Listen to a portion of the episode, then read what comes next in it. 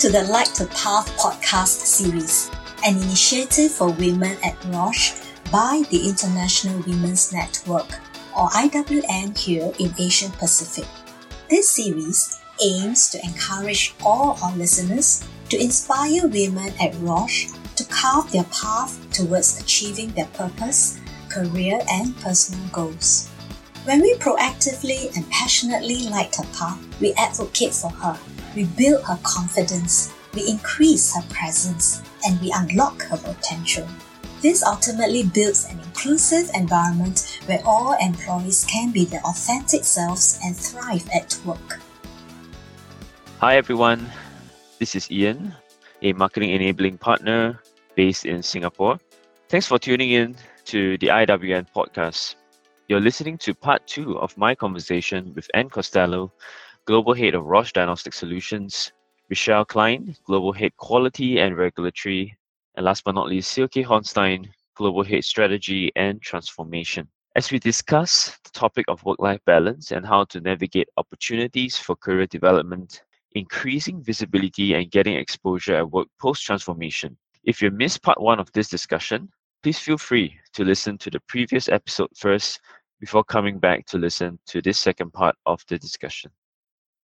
And I think we, we want to shift gears a bit, you know, from the career development phase to a bit on the work-life balance. I think we have already touched on that a bit. So the next question is for you, Richeal. We often hear about, you know, work-life balance really, really important, especially for new mothers. You know, and I can personally, you know, really um, testify to that because during the COVID nineteen lockdown, a lot of my colleagues, you know, they have kids, you know, they are in virtual calls at the same time, you know, their kids are are demanding their attention. So it's really difficult to juggle between that. During your days, you know, as a returning new mother to work, what were your thoughts and struggles about returning to work? And as a part two to this. And during this period, how were you encouraged in continuing your career development? So I have three kids, um, 19, 14, and uh, 16. Put that together, it was three kids in five years, so they were small. I think with each one, it got a little bit better uh, coming back to the office. But if I think back to going back to work after my first son being born, it it's really hard. It's hard to hand that little bundle over to somebody else and trust them to take care of it while you're at work. I did a couple of practice day runs, and I purposely somebody had given me a good piece of advice and said, "Don't go back to work on a Wednesday or on a on a Monday. Go back on a Wednesday or a Thursday." So at the beginning of that week, I did a couple of dry runs and dropped him off for two hours, for three hours, and kind of built into it. But it wasn't easy. And then I was fortunate, you know, as I said, I had male leaders in, in during my career that were supportive. And I was fortunate enough at the time to have a boss whose wife had her own business. So he was used to juggling kids and work and he could understand. He didn't. So I was fortunate that he knew you know, if the daycare calls and says your kid is sick, you got to go get him. You know, he understood and was very supportive. You know, it was 19 years ago, so working from home wasn't really an option. It was, I don't, I yeah. think we had dial up at the time. So, yeah. you know, it wasn't like I could go home and check in later.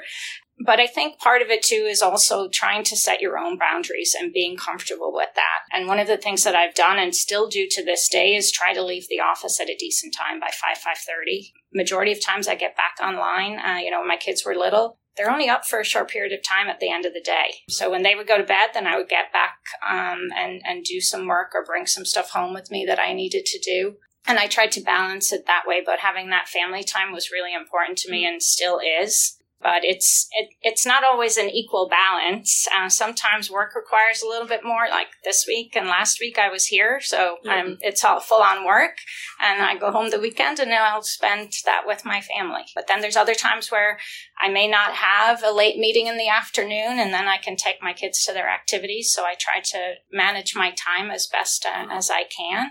But, you know, it can be a challenge at times and it's not always easy, but I think it's important that women set that boundary for themselves because work will consume you. I'll share an example. Uh, when I first, um, uh, one of the roles I had, I was located in Branchburg, um, New Jersey, which is on the east coast of the US. And when I first came into that role, I was sitting on the molecular leadership team, and the rest of the team was in California. There started to be a pattern emerge that there would be calls in the afternoon time in California, and it would be five o'clock my time when I needed to pick up a kid from somewhere or when I was trying to get out or trying to cook dinner. It was just not working. So I after much contemplation and getting my courage up because I was new in the role and in the next one on one with my, and it wasn't my direct boss, it was kind of like a dotted line boss. Um, I, I said to him, like, hey, you know, these afternoon calls in California are not really working for me because I need to be with my kids between these hours. And he was like, oh, wow, I didn't even think about it. I'm so sorry. Not my intention. You know, he's like, I'm like, I get it. The rest of the team is there and I'm the outlier. But, you know, he, he was like, don't worry about it. If it happens again, you know, I'll just call you later or text you and let you know what happened, but totally switched. And it was really the exception for him to schedule a call that I needed to be mm-hmm. in at the mm-hmm. end of my day. And I use I, I tell that to women often because if I hadn't said anything, mm-hmm. it was out of no bad intent on, on the leader's part. Um, but if I hadn't spoken up, he wouldn't have recognized it. And he was super supportive. So I would just encourage speak up, set your boundaries around your family, because ultimately they'll be there longer than work will. yeah, I think it's about finding your ally as well. You know, work. Yeah.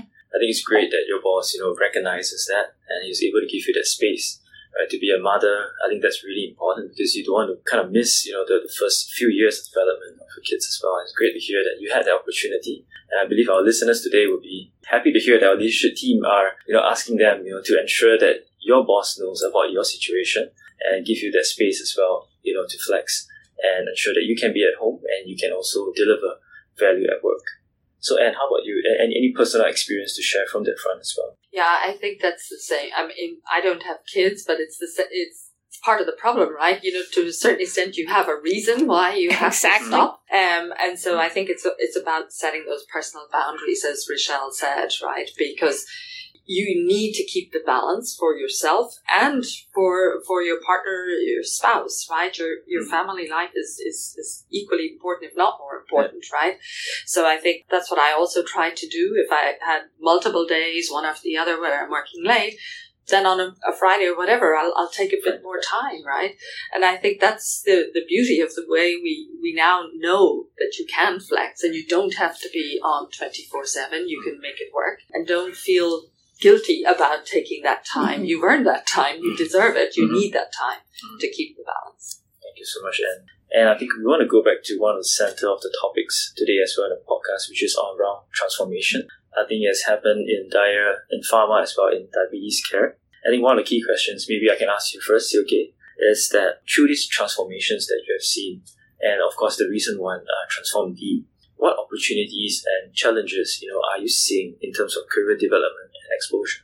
So um, l- let me start with, with the opportunities, and I think Ann mentioned uh, earlier already with Transform D, we we have become a way more global organization, uh, and what we have also seen that many, not all, but many roles, uh, we have a a bigger flexibility in terms of location, where certain jobs in the past have only been in Switzerland, mm-hmm. where we say nowadays it can be in Switzerland, but it can also be in a few mm-hmm. other countries. And I think with that, it opens also opportunities to uh, to colleagues around the world, which are not so flexible for different reasons, actually. So I think that has certainly given um, more opportunities in terms of career development. I think the other element is certainly we work way more connected. We work in um, in, in more cross-functional teams. So I don't even need to change sometimes my position uh, if I want to learn and develop some new skills because I can join for a certain period of a time a team. And I think we do that to a way bigger extent actually than we did in, in, in the past and uh, few of the opportunities. I leave uh, some more to you, ladies. uh, nevertheless, I also don't want to. Yes, there are of course also challenges with it, and I think one of the challenge which we have experienced uh, after Transform D or when we implemented the structural changes we consciously said that we want to have flatter hierarchies. We don't want to have that many layers in the organization anymore. We had organizations where we had like nine hierarchy levels. And we said, hey, we want to, whenever possible, limit that to five because uh, information will flow faster and also decisions will be we can make decisions faster um, we don't want to have these micro teams where uh, a, a, manager is managing a few or leading a few people. So we want to expand the span of control also to empower uh, people in the teams. Yet that has challenged the traditional way of how we thought careers. Mm. And careers were thought, I move up the hierarchy ladder. While we say today, career is also the impact you have in an organization. And it's the personal development you you make in an organization. And that's not necessarily defined over over hierarchy levels. But it's a change in concept. And it's actually a change for many of us who have grown up in an organization who thought that for many many years. And i think that takes explanation. Uh, it also takes that we show alternatives to that and that we explain how we think career developments in Roche. Thanks a lot, Silke. And I agree that I think the career growth isn't going to be so straightforward anymore, but really focusing on the impact, you know, that you can bring and really look forward, you know, to future of, you know, where we're heading towards. Yeah, so how about you, uh, Richeal, in regards to that question of the transformation? What sort of opportunities and challenges are you seeing right now? Similarly to what uh, was saying, I think going to a more global organization has opened up opportunities. And I had one really strong leader in the regulatory team who wanted the opportunity to to have some global experience. Um, was very U.S. focused, but um, was not able to move. But through our transformation, because we've gone to this more global organization, she now has a global team and leads people across multiple locations. So she's getting that growth and development without physically having to up and move her family. Uh, so it, it, it, has opened up things a little bit differently for us. Um, it has op- also opened up how we look at um, putting some communities of practice together. So, for example, here in APAC, we put a community of practice together in regulatory and in quality. So it now brings together the global organization together with the affiliates across the APAC region. So there's much more connectivity. They can help solve a, a challenge together as a team. So you're getting exposed to, to issues and problems and ideas and innovation in a different way. So I think the new structure and the new ways in which we are operating are opening up much more opportunities for personal development and career development than we'd ever seen before because people are are seeing beyond their silo of my country or my function and they're getting not just the opportunity to work but also the opportunity to network with other individuals as well Thanks a lot, Richeal. Any, any uh, one or two challenges that you will kind of foresee in, in you know in the coming months in the US as well? Yeah, so I think the flip side to that yeah. is um, people have gone from having their boss next to them telling them what to do on a day-to-day basis to their boss being somewhere else in the world um, and that is that's a shift for people and it, it, makes you know there's some fear there's some uncomfort there's you know what am i mm-hmm. supposed to do you know i even got asked well like now that person next to me that i've always worked next to they report to somebody else should i still talk and work with them absolutely. um, so, uh, you know, I think it's, it's, people are still trying to live into the new model and figure out how this works. But that's the flip side of positively, then you get more empowerment because you don't have somebody there every day telling you what to do. Exactly. And you can just swarm to meaningful work that you feel, you know, will def- definitely generate more value, not just for the organization, also for yourself to kind of grow as a person. You mentioned about being able to network with different people as well through this new transformation. I think that's really exciting. And how about you, Ann, you know, in terms of opportunities and challenges in this new transformation? Yeah, I mean, I think you know the the opportunities absolutely outweigh the challenges, um, and you know, I think we've we've highlighted a number of them that we've heard, but I think you know overall for me the the whole thing is sort of how we're thinking differently about the business, right? We were very siloed around our technologies. I work in molecular, I work in CPS, I work in this. And now we're, we're thinking of the customer and the patient, right? Which is fantastic because quite frankly, the customer doesn't care what technology yeah. they want to know the outcome, right? What do I do with my patient? So I think that's been a great outcome of, of Transform D and, and people have embraced that very much. I think on the challenges side, it's change. Change is always difficult, and some people embrace change and go very fast with it. And then you have people that are, I don't know, and I have to wait and see. And then you have people that are like, I've done this for 30 years, I don't want to change. And so the question is, you know, how do you, how do you try to get most people on board with you? And you have to have the time and the patience to work through that with people and to sort of ease them out of that anxiety and show them what's going to be great with this new model. Right. And I think that's the, you know, that, you know, it doesn't go as fast as you think. Um, mm. and you, you know, you can't drive it usually any faster because you want to make sure you bring the people along with right. you as well. Yep. So that was an important learning for all of us because I guess we're all very much uh, runners, really sprinters. yep. um, and so we had to yeah. learn also to, to take a bit of a step back and make sure that we were inclusive as well.